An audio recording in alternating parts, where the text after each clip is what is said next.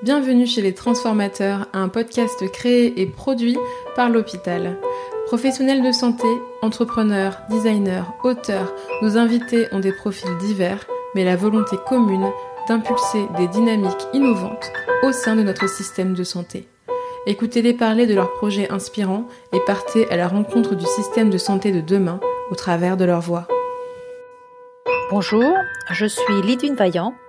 J'ai écrit le livre Réinventons le secteur de la santé. Ils l'ont fait, découvrez leurs clés, qui s'intéresse justement aux transformateurs dans la santé. Aujourd'hui, j'ai le plaisir de recevoir Margot Smirdek, qui est médecin, anesthésiste réanimatrice, dont la raison d'être est de contribuer à ce que de plus en plus de personnes se saisissent de leur pouvoir d'agir pour vivre dans un monde plus apaisé et plus vivant. Euh, qui suis-je? Je pense que je suis avant tout euh, un être humain qui se questionne euh, sur le monde qui l'entoure et qui tente de contribuer avec qui je suis à tenter euh, de voilà mettre euh, ma petite goutte d'eau pour que ce monde soit peut-être un peu plus apaisé, harmonieux et, et, joyeux.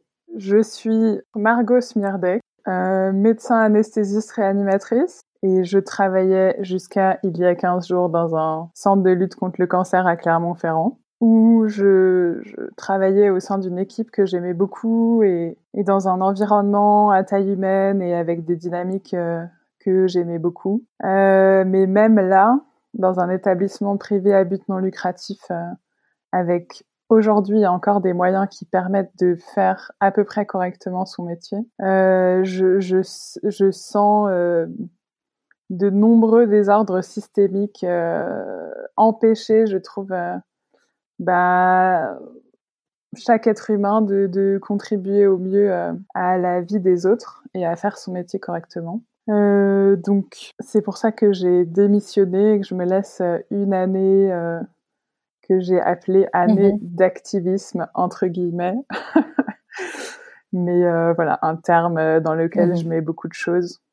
Et, et, pour, et, et finalement, pourquoi tu t'es lancée dans des, dans des études de médecine? Probablement qu'il y a beaucoup de choses inconscientes que je ne sais pas.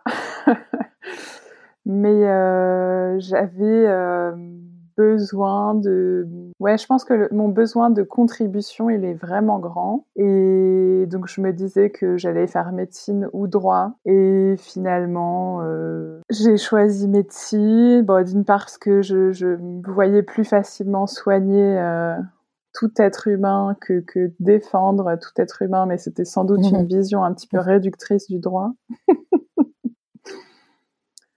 Et puis, euh, bah, bien sûr, mon histoire personnelle, euh, je, j'en ai toujours eu conscience quelque part, euh, même si, même s'il y a toujours conscient et inconscient, mais le fait que que mon père est décédé d'un accident de moto quand j'avais 13 ans, forcément, ça a dû mmh mmh influencer mmh mon choix. bien sûr.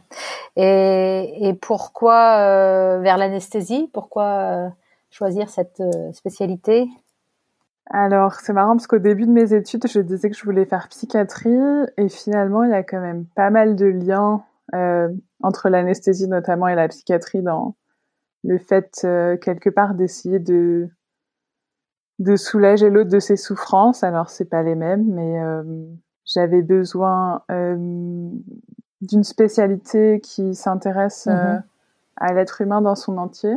Et euh, bah, je me suis beaucoup posé la question finalement de, tout ce qu'on appelle euh, médecine complémentaire, qui euh, il y a quelques années était peut-être un peu moins euh, en avant. Et puis j'ai peut-être pas eu ce courage ou peut-être à ce moment-là pas cette aspiration non plus, et de me dire que notre médecine occidentale était plutôt euh, plutôt forte dans tout ce qui était aigu et technique, et donc que j'allais aller là-dedans. Et puis, euh, je voyais bien que j'étais pas forcément très à l'aise avec euh, euh, les consultations, le tout venant entre guillemets, même s'il n'y a jamais de tout venant quand une personne se présente chez un médecin. Mais, mais en anesthésie réanimation, on est tout de suite dans des choses généralement assez assez graves, ou même en anesthésie pour des dites petites interventions mhm. c'est tout de suite quelque chose d'important dans la vie des gens. Et donc, je vois bien que ce contact aux questions existentielles en fait de l'être humain qu'on n'enseigne presque pas en médecine, mais qui m'a toujours intéressée. Je pense mhm. que ça a été quelque chose qui a joué dans mon choix. Et puis, bah, probablement que si on s'intéresse euh, au côté psychologique, mhm. euh, ce qui est arrivé à mon père, ça a dû aussi euh, influencer ma décision. Et puis des rencontres, bien sûr. Et donc, parce qu'en fait, faut, faut dire que tu es quand même relativement jeune. tu, tu, exerces tu, depuis, depuis combien de temps? Alors, j'ai passé ma thèse en 2018. Donc, donc ouais, ça fait quatre ans, quatre ans que j'exerce l'anesthésie réanimation et puis, bah, cinq ans quand même d'internat, parce que mmh mmh c'est quand même pas mal de choses comme interne. Et du coup, qu'est-ce que, comment t'as évolué justement depuis ces dernières années, euh, avec tout ce que t'as expérimenté, euh, euh, tout ce que t'as vécu euh... Je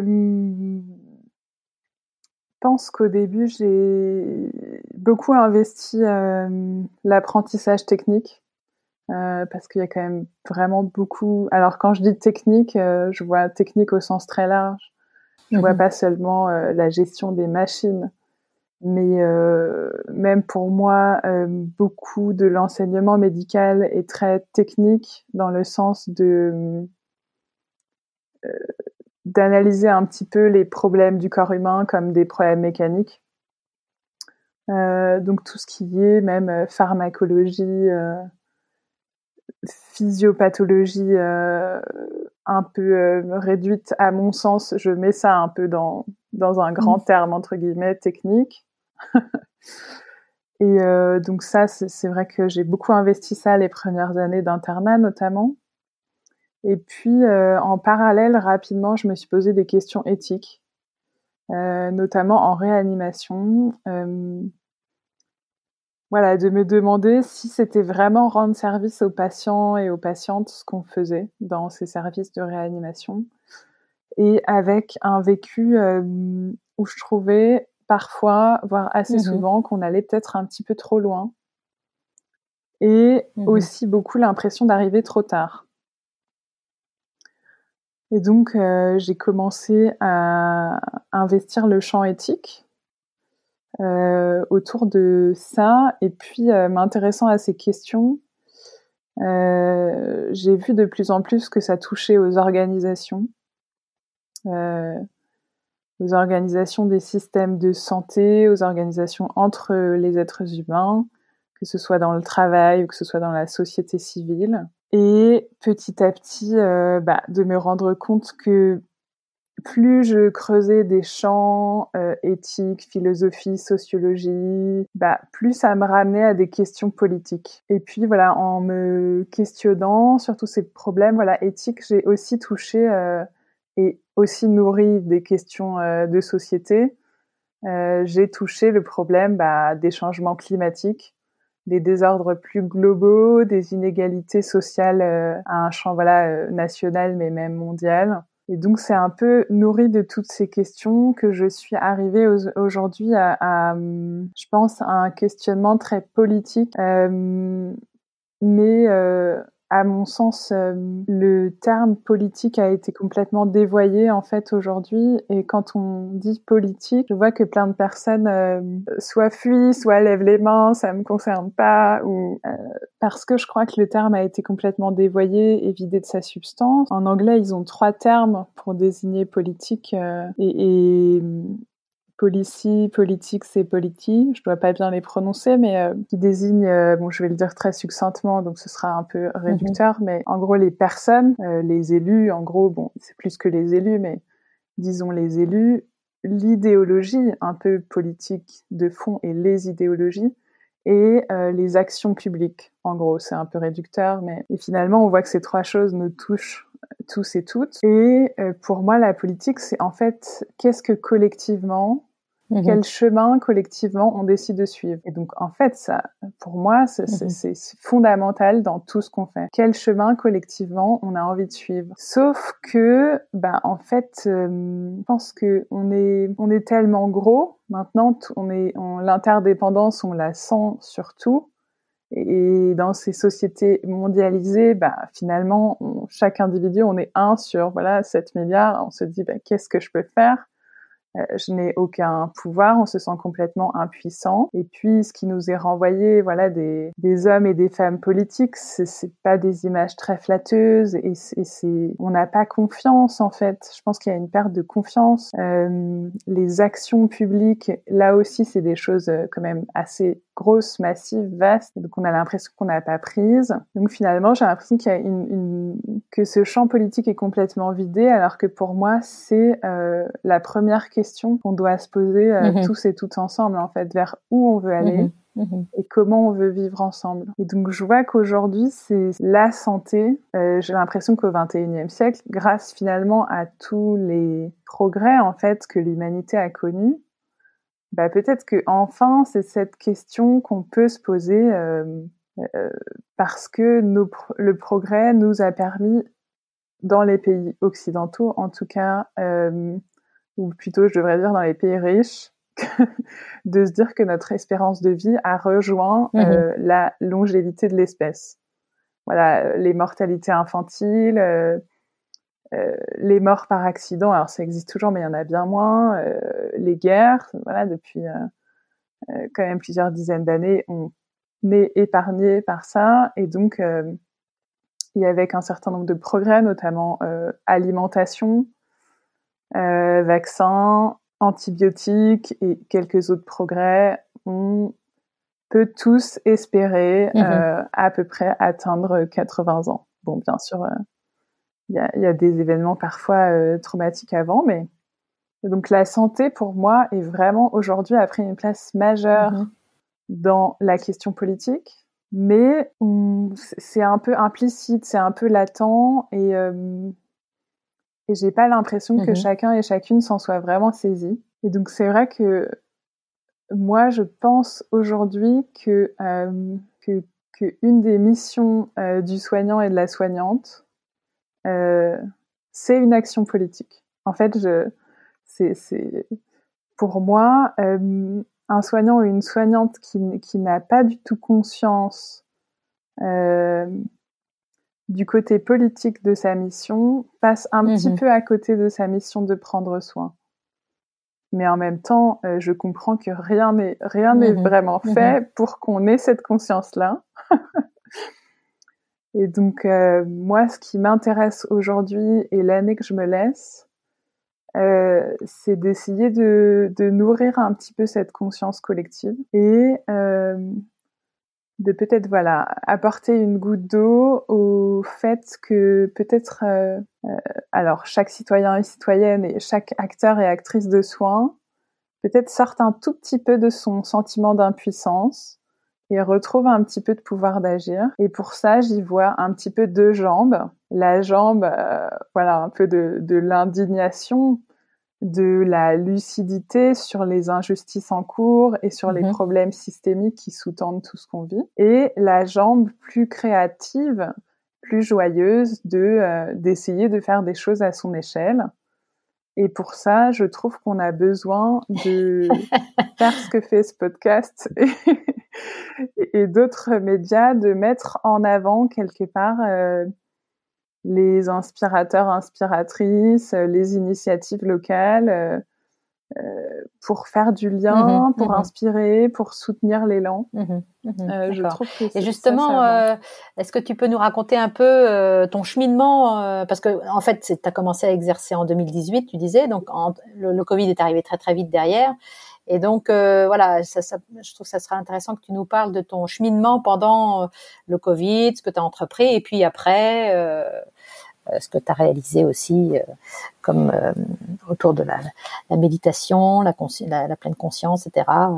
Oui, merci pour la question. Et c'est vrai que ça me fait penser un petit peu au déclic, même si c'est vrai que c'est toujours bah, un petit peu continu et qu'il y a sans cesse des rencontres et des événements qui nous transforment peut-être je vois effectivement trois moments, peut-être un peu marquants. Euh, ma rencontre avec la méditation en cinquième année de médecine. qui est venu peu de temps après que j'ai fait quelques attaques de panique et je me suis dit bah ok que là il était temps que en fait je, je prenne soin de moi et que je fasse bah, quelque chose de ça et en fait, j'ai rencontré une médecin généraliste qui m'a parlé de ses retraites de méditation vipassana de 10 jours euh, silencieuses. Et, euh, et, en fait, je me suis dit, bah ça c'est pour moi en fait. Depuis euh, toute petite, j'ai un besoin spirituel, euh, mais je me reconnais pas du tout dans les religions, et donc j'ai jamais vraiment euh, exploré ce champ-là. Et donc j'ai été faire ma première retraite de méditation, et ça a été vraiment une euh, une révélation, c'est peut-être un mot un peu fort, mais en tout cas, il y a vraiment eu un avant et un après. Euh, après, j'étais beaucoup moins en colère et j'étais beaucoup moins anxieuse. Et depuis, je n'ai jamais refait d'attaque de panique. J'ai eu parfois des moments où j'étais très fatiguée, où j'ai senti un peu, voilà, les symptômes, mais j'ai toujours eu les ressources. Alors après, c'est toujours fragile, mais j'ai toujours eu les mhm. ressources grâce à la méditation de faire avec ça. Et donc euh, là, je me suis dit, c'est quelque chose de très puissant. Et à ce moment-là, j'osais pas du tout le partager avec le milieu médical parce que euh, j'avais peut-être pas ce courage et puis c'était moins ouvert aussi, je pense. Donc j'ai fait un peu ce chemin au départ toute seule euh, en parallèle. Et puis euh, en novembre 2015, je faisais un interchu à Paris au, centre de traitement des brûlés à Saint-Louis. Et donc euh, en fait, je venais de débarquer à Paris depuis 15 mmh. jours, même pas, quand euh, ont eu lieu les attentats du Bataclan. Et euh, j'habitais pas très loin. J'étais dans une, voilà, je, je sous-louais à Gambetta et j'ai entendu, enfin, certains, euh, voilà, les explosions du Stade de France. Et puis euh, à Saint-Louis, en fait, c'était pas un hôpital qui était censé accueillir les polytraumatisés, voilà. Mmh. Mais comme c'était vraiment, ça touchait euh, le petit Cambodge et euh, l'autre établissement qui avait été directement touché par les attentats. en fait, on a reçu euh, des patients et des patientes euh, touchés par les attentats. Et dans le service, je me suis occupée d'une patiente qui avait mon âge et qui m'a beaucoup touchée, qui avait vu voilà sa meilleure amie, la sœur de sa meilleure amie, tuée devant ses yeux et qui avait vu, enfin voilà, un qui a vu euh, quelqu'un lui tirer dessus, quoi. Et qui a eu beaucoup d'attentes. Et quelques semaines plus tard, quand elle était plus dans le service euh, de réanimation des brûlés, qu'elle était en, chirurgie plastique, je suis, retournée la voir. Et, euh, et là, il y a eu un moment où je me suis vue avec elle et c'était presque elle qui me remontait le moral. Et là, je me suis dit, il y a un problème en fait. Enfin, c'est pas tout à fait normal. Et donc là, j'ai pris ensuite une dispo de six mois euh, pour faire un petit peu le point, faire des choses que j'avais, je m'étais jamais permise de faire, mmh euh, me former en communication non violente, euh, beaucoup méditer, faire un grand voyage en sac à dos en Asie du Sud-Est. Et je suis revenue vraiment revigorée et, plus enthousiaste. Et j'ai commencé à oser parler en fait de ce qui m'animait. Voilà un peu la méditation la communication non violente le prendre soin en fait que j'avais jamais vraiment euh, que j'avais jamais appris dans mes études et qui me paraissait euh, indispensable mmh et complémentaire euh, du technique et j'ai commencé à trouver beaucoup d'échos. Euh, je me suis formée en hypnose, euh, qui en anesthésie est vraiment, euh, vraiment un chouette outil et qui est un peu plus accepté euh, parce que c'est vrai qu'il y a un petit côté technique dans l'hypnose et il y a un certain nombre d'études qui, qui, voilà, qui le rendent cette technique peut-être un peu plus audible. Et puis j'ai continué comme ça et j'ai essayé de nourrir ça auprès des internes. J'ai fait un master de philo et de mmh sciences politiques de la santé pour voilà avoir un peu plus de, de, de, de bagages. Et là est arrivé le Covid. Euh, et ça a été un peu la désillusion. Alors ça faisait déjà quelques mois que j'étais pas mal engagée au sein du collectif Interhôpitaux et que j'avais fait des choses dans le CHU où j'étais, enfin, des mobilisations pour discuter, voilà, avec euh, avec les autres praticiens des, des problèmes euh, d'organisation, de moyens euh, qu'on avait et de comment est-ce qu'on pouvait essayer d'agir dessus. Et puis ouais, le Covid. Et alors là, bah, j'ai vu un peu ce que je présumais, mais dont je n'avais pas la certitude, c'est-à-dire que euh, les personnes en poste de responsabilité et de pouvoir. Donc là, tu parles de nos politiques pour le coup, de nos hommes politiques. Mmh. C'est ça, exactement, euh, exactement. Et en même temps, ça se comprend. C'est un bouleversement tellement euh, rapide, complexe, qu'en mmh. fait, c'est pas quelques individus qui vont avoir les clés. Et euh, bon, il y avait quand même un certain nombre de choses qui avaient été faites, notamment en santé publique et dans d'autres domaines, pour anticiper ce genre de crise. Bon, travaux qu'on a manifestement pas complètement et compétences qu'on a, mmh a mmh manifestement pas complètement sollicités. Mais euh, on peut jamais complètement prévoir ce genre de problème. Et en fait, le mois d'avril 2020, en France, alors je connais pas les autres pays, mais pour moi, a été vraiment euh, le révélateur de ça. Euh, les institutions, en avril 2020, elles étaient dans les choux. Après, euh, il y a beaucoup de services mhm. administratifs qui ont été au service du terrain.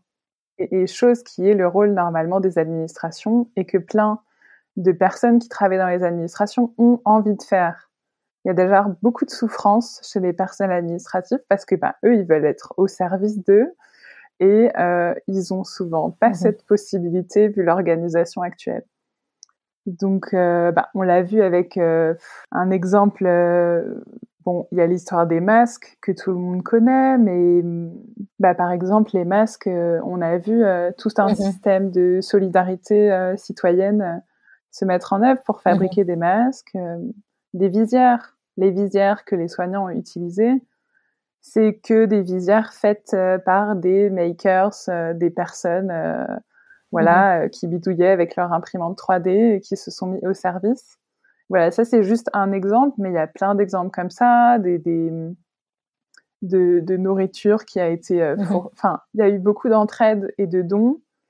Et je vois dans les établissements qui ont été le plus touchés rapidement, j'ai été moi euh, deux semaines et demie à Strasbourg et j'ai pu voir combien euh, en fait au niveau du mmh terrain les personnes s'organisaient en fait parce qu'il n'y avait pas le choix. Il n'y avait pas de solution d'en haut, il n'y avait pas de soutien d'en haut. Donc les personnes sur le terrain, ils étaient euh, grossièrement ou vulgairement les mains dans la merde et ils se sont organisés ensemble. Et ça a fonctionné en fait. Ça a vraiment bien fonctionné. Et on a vu, je dirais vers début mai, le pouvoir, alors l'institution, bon, ça, veut tout et rien dire, mais en tout cas une récupération au moment où en fait les, voilà les pouvoirs se, sont euh, ont retrouvé un petit peu de ressources au moment où ça s'est calmé et mhm. une récupération complète en fait euh, de tout ça. Euh, voilà pour les masques, il y a eu il y a eu même une loi qui est sortie. Alors bien sûr, on ne peut pas faire n'importe quoi n'importe comment.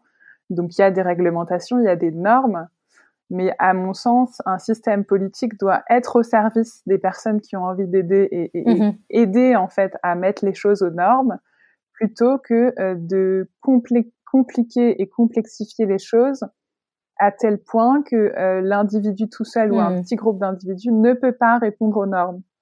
Et aujourd'hui, je pense qu'il y a vraiment un problème comme ça d'échelle où on met tellement de protocoles en œuvre et, et tellement de normes qu'il n'y a que les énormes organisations, les énormes industries, les, énormes institutions qui peuvent y répondre. Parce que sinon, ça coûte trop cher. Et à mon sens, c'est complètement dysfonctionnel parce que ça dépossède quiconque de son pouvoir d'agir, de son élan. Et en fait, l'élan de vie, il est là quand il y a du pouvoir d'agir, quand il y a du pouvoir de faire ensemble.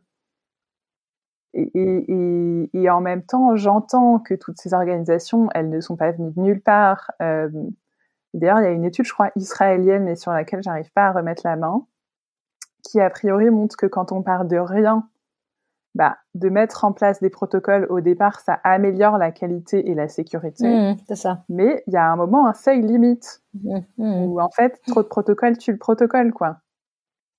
Et euh, bah, j'ai l'impression que plutôt que d'avoir l'humilité d'accueillir ça et de faire avec collectivement et, et de voir là-dedans notre part de vivant et, et de lien et, et, de joie, euh, il y a une sorte d'idéologie qui voit ça comme une mmh. erreur mmh. humaine à combattre.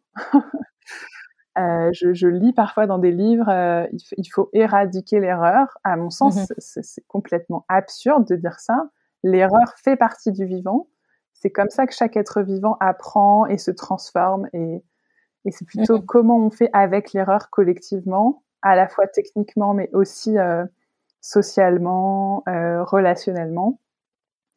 Et donc aujourd'hui, on a cette, euh, pour moi, cette hubris, cette vanité humaine et, cette illusion un peu enfantine qu'on va pouvoir éradiquer l'erreur.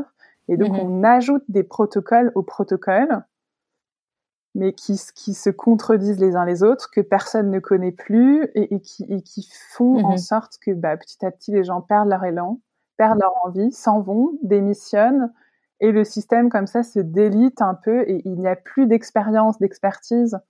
Pour moi, un des plus grands champs de mhm. prévention de l'erreur, c'est l'expérience. Mhm. Et ça, ça demande du temps. C'est euh, la confiance la connaissance entre les personnes qui travaillent ensemble. C'est la transparence, ne pas avoir peur de dire à l'autre, bah, je crois que tu t'es trompé ou là, je me suis trompé. C'est le partage euh, et, c'est l'exact inverse mmh de mmh ce vers quoi on est en train d'aller aujourd'hui, je trouve. Et donc, du coup, pendant cette période Covid, euh, tu as, écrit un, un, journal de bord euh, hein dont tu as fait un livre qui est tout à fait passionnant. C'est ça. Mon blanc de travail, euh, un cri du cœur. Au départ, c'était vraiment pas l'intention de publier, c'était vraiment plus un, un défouloir.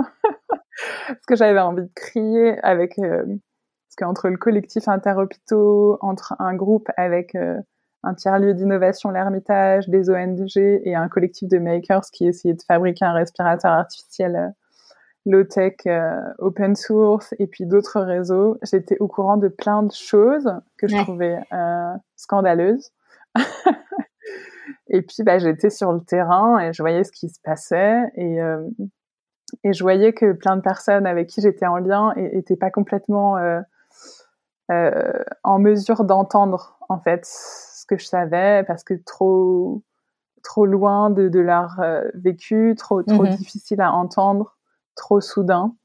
Donc j'ai commencé à écrire. Et puis euh, voilà, le temps passant et les lecteurs lectrices arrivant et me, enfin voilà, des amis qui m'ont dit bah tiens ça tu devrais faire ci, peut-être tu pourrais le publier. Voilà, qui s'appelle, tu as dit le mon blanc de travail, un cri du cœur. Voilà, du cœur, voilà, c'est ça. Tout à l'heure, j'avais presque entendu le cri du cœur. Non, c'est le cri du cœur. Oui. ça aurait pu être le cri du cœur, mais c'est aussi d'ailleurs le cri du cœur. Mais euh, et c'est vrai que c'est passionnant parce que tu racontes euh, notamment effectivement comment euh, bah, vous avez essayé d'œuvrer pour fabriquer des respirateurs et, et, voilà et toutes les difficultés qui se, des embûches qui, qui, ont, été mises un peu sur votre route ou qui, est-ce que ça a abouti finalement? Est-ce que ça, vous avez réussi à le, à le fabriquer Alors c'est toujours en cours parce que quand même, euh, c'est clairement des technologies qui intéressent euh, l'Organisation mondiale de la santé.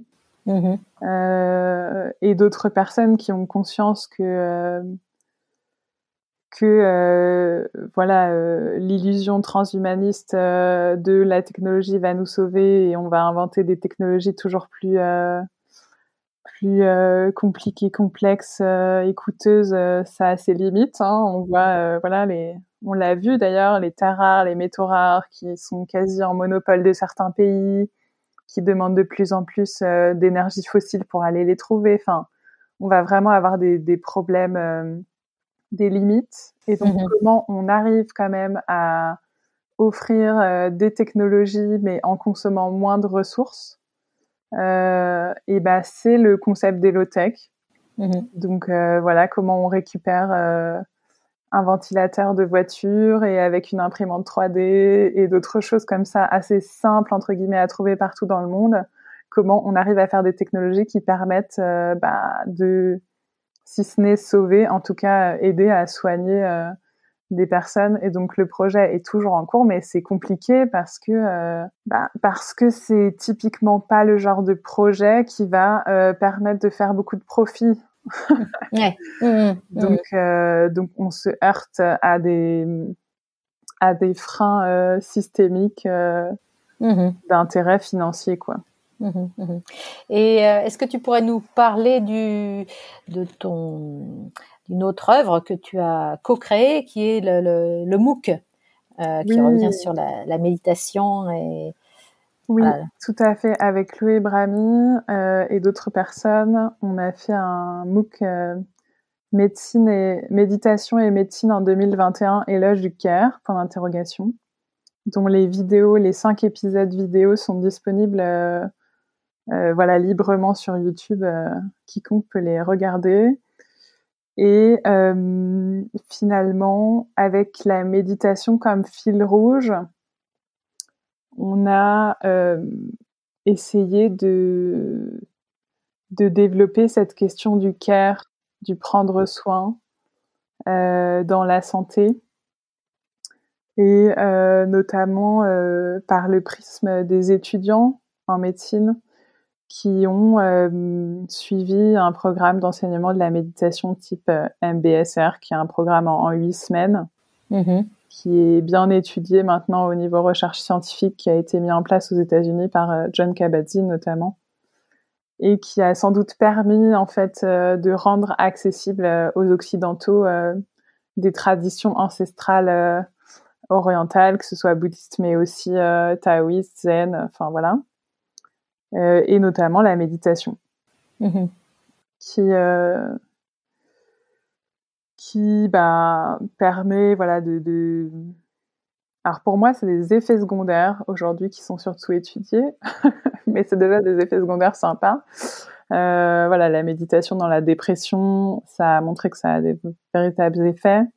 C'est de plus en plus utilisé euh, par des psychologues et des psychiatres. Mmh dans la douleur euh, dans enfin c'est dans le sommeil c'est utilisé dans plein de champs. Mhm. Et, là, et là, le MOOC, justement, c'est, il consiste en quoi? C'est c'est un entraînement à la méditation? Vous proposez Qu'est-ce que vous proposez? Non, on propose euh, pas du tout un entraînement à la méditation.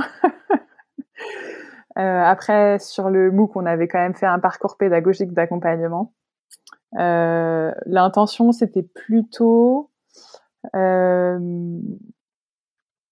d'accompagner à commencer à avoir ce qu'on appelle euh, une, une, une, forme de réflexivité, c'est-à-dire une capacité finalement à regarder, en fait, à prendre un petit peu du recul sur ce qu'on fait, sur ce qu'on vit.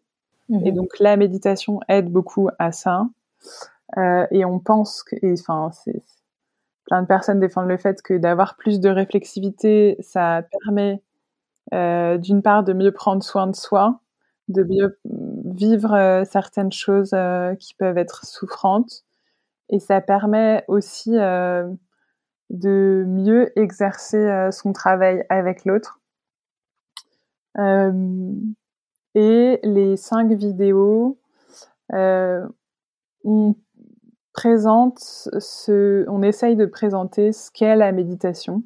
Mmh euh, sans pour autant donner une définition en deux lignes parce que c'est vraiment pas l'objet. Mais voilà, qu'est-ce qu'est, qu'est-ce que n'est pas la méditation et, et sur quoi est-ce que ça peut euh, jouer? Et comme ça, on développe un peu l'idée de, de prendre soin du care dans les mmh différents champs en fait euh, de la santé au sens large. Et donc, est-ce que quelque part vous aidez les, les soignants à faire ce pas de côté, à, à, avoir cette réflexion, cette réflexivité sur leur euh, euh, sur leur pratique, ou est-ce que c'est encore autre chose? Oui, oui, je pense que euh, déjà rien que les cinq vidéos, je pense, aident vraiment à ça. Mmh euh, et après, le parcours pédagogique qu'on avait fait euh, soutenait aussi ça. Effectivement, c'est euh, vraiment soutenir et accompagner euh, les acteurs et les actrices de soins, même au sens large, parce qu'il y a des personnes qui n'étaient pas du tout professionnelles de la santé, qui ont beaucoup aimé ce, ce MOOC et qui ont trouvé beaucoup de ressources. Donc, euh, mhm. vraiment, le prendre soin au sens large. Comment, comment prendre soin de soi, de l'autre et de la planète. Mhm. et comment la méditation peut aider à ça. Aujourd'hui, tu es bah, finalement as décidé de, quitter euh, l'hôpital. Est-ce que tu peux nous expliquer euh, pourquoi euh, voilà tu tu as décidé de faire cette pause d'un an pour réfléchir au sens de, ton, de tes actions? Enfin, je sais pas. Déjà, ça, a été un besoin un peu vital parce que je commençais vraiment à être très en souffrance en fait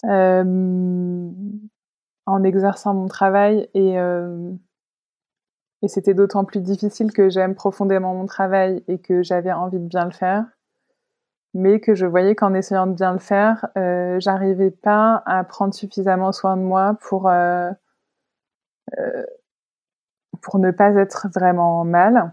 Mmh ouais, je, dirais que ça a été en, un peu en trois étapes. Euh, D'abord, bah, j'ai vu dans cet établissement où j'étais euh, un centre de lutte contre le cancer, où je trouve on arrive quand même à faire aujourd'hui encore euh, euh, des soins de qualité. J'ai vu arriver les mêmes désordres systémiques que j'avais vécu euh, dans le, le, CHU où je travaillais avant et, et, que, et dont j'ai connaissance que ça a aussi lieu dans les établissements privés à but lucratif.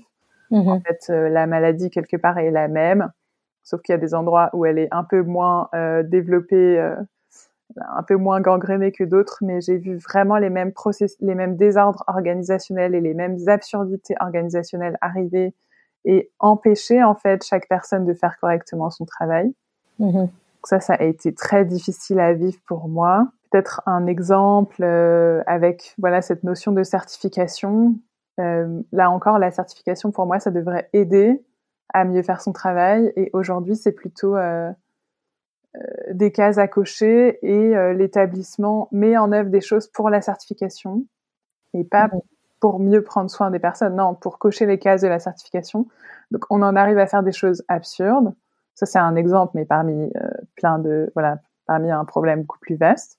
Donc ça c'était le champ 1, l'organisation. Ensuite, deux mois plus tard, en réanimation notamment, je me suis parfois demandé est-ce que je, je soigne vraiment les patients ou, est-ce que plutôt ce que je leur fais c'est presque maltraitant? Voilà, je, et ça, ça m'a vraiment fait beaucoup de mal de me poser cette question de plus en plus souvent. Mmh et de voir qu'en fait euh, un grand nombre de mes collègues, euh, quelque part quand je le partageais avec eux, euh, vivaient un peu la même chose, mais que peut-être eux ils arrivaient à le plus le mettre de côté et, et à, moins y penser quotidiennement. Alors que moi, c'est vrai que c'était quasiment systématique dès que je, voilà, presque ça m'envahissait. Et donc quelque part, ce déni de la mort de nos sociétés, pour mmh moi, euh, vraiment fait du mal sur plein de champs dans notre médecine, mais plus largement, je pense même que c'est beaucoup relié à la crise écologique actuelle, de cette non-acceptation de notre finitude et cette mmh vision d'immortalité et, et, de, et de, de, capacité illimitée. Donc ça, deuxième problème, déni de la mort. Et bah, un mois plus tard, je me suis rendu compte que bah, au niveau individuel, euh, j'étais très en souffrance et que j'étais en train de, de de me vider un peu de ma vitalité et que très prochainement, je n'arriverai plus à faire correctement mon métier.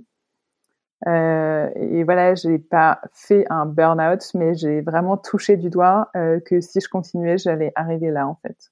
Mmh mmh Donc pour moi, c'est vraiment ces, ces trois, et, et, en fait, ces trois désordres, à mon sens, ils touchent tous les milieux. Enfin, quand je parle avec mes amis dans la justice, dans l'éducation nationale, euh, dans les entreprises privées, enfin, Mm. Voilà, c'est vraiment, on est dans un système aujourd'hui qui nous a amené plein de choses, mais sauf qu'aujourd'hui on touche ses limites et on a besoin d'en changer et c'est très difficile.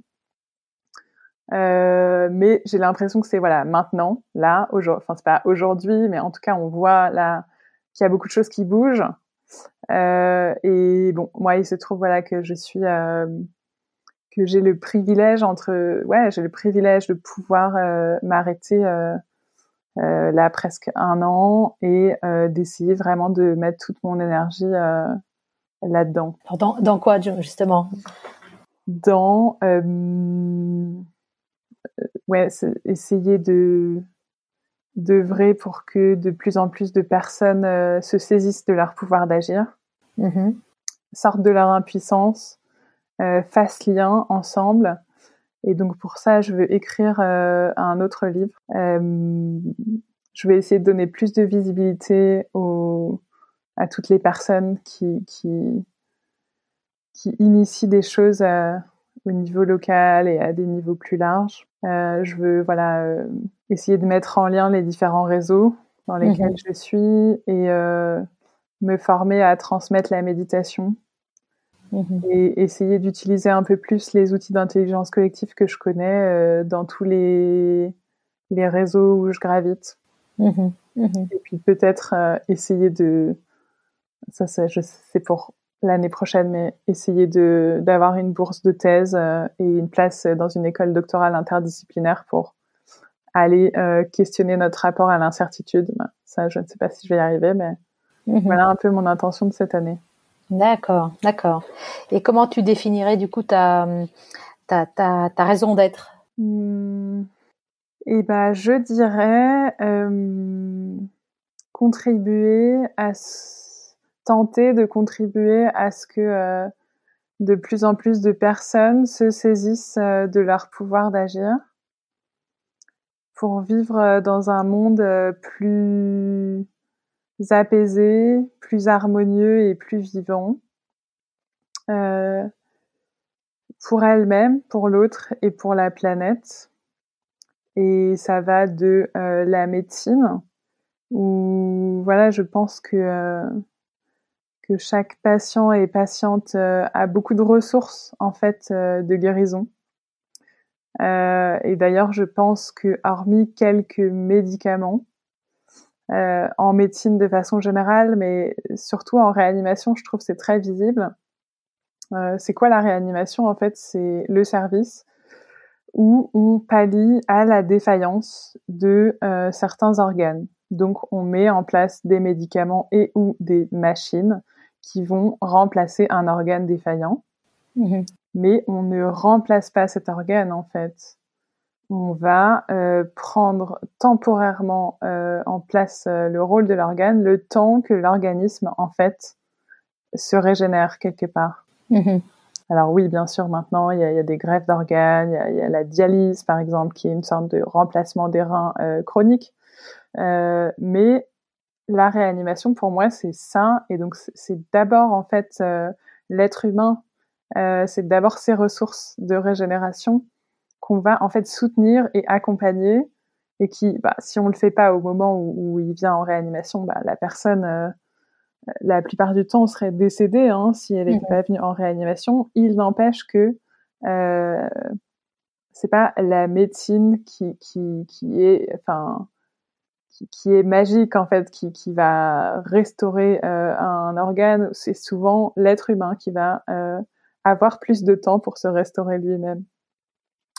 Euh, et puis, ça va au niveau organisationnel, finalement, euh, essayer de faire connaître et, de mettre en place des outils d'intelligence collective dont les personnes puissent se saisir pour euh, s'organiser, voilà, à leur dans l'endroit où elles travaillent, dans l'endroit où elles vivent, pour essayer collectivement de trouver leur solution pour voilà euh, être euh, dans un, environnement plus euh, apaisé, harmonieux et vivant, et puis à l'échelle plus globale, systémique, essayer de faire grandir la conscience politique en fait de chacun et chacune et du rôle clé de chaque personne. On arrive à la fin de notre entretien et donc merci pour toute la, profondeur et la, richesse de tout ce que tu as raconté.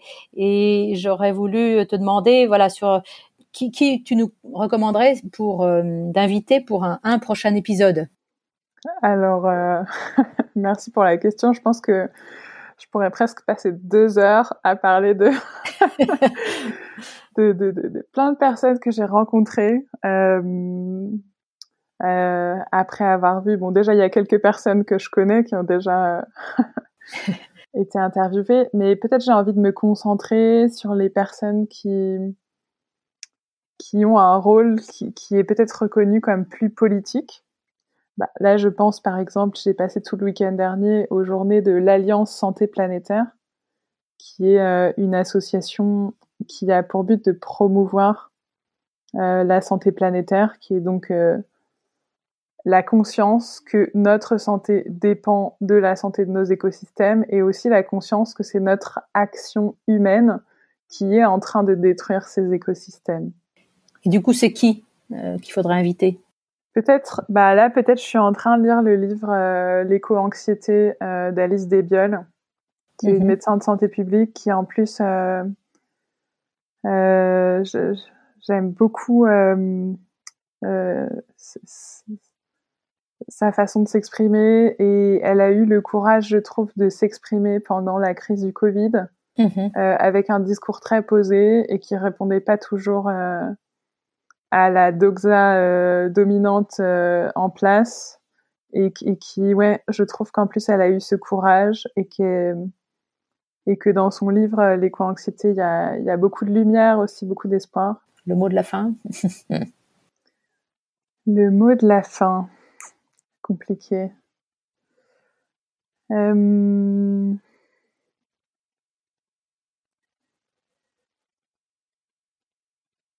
j'aimerais euh,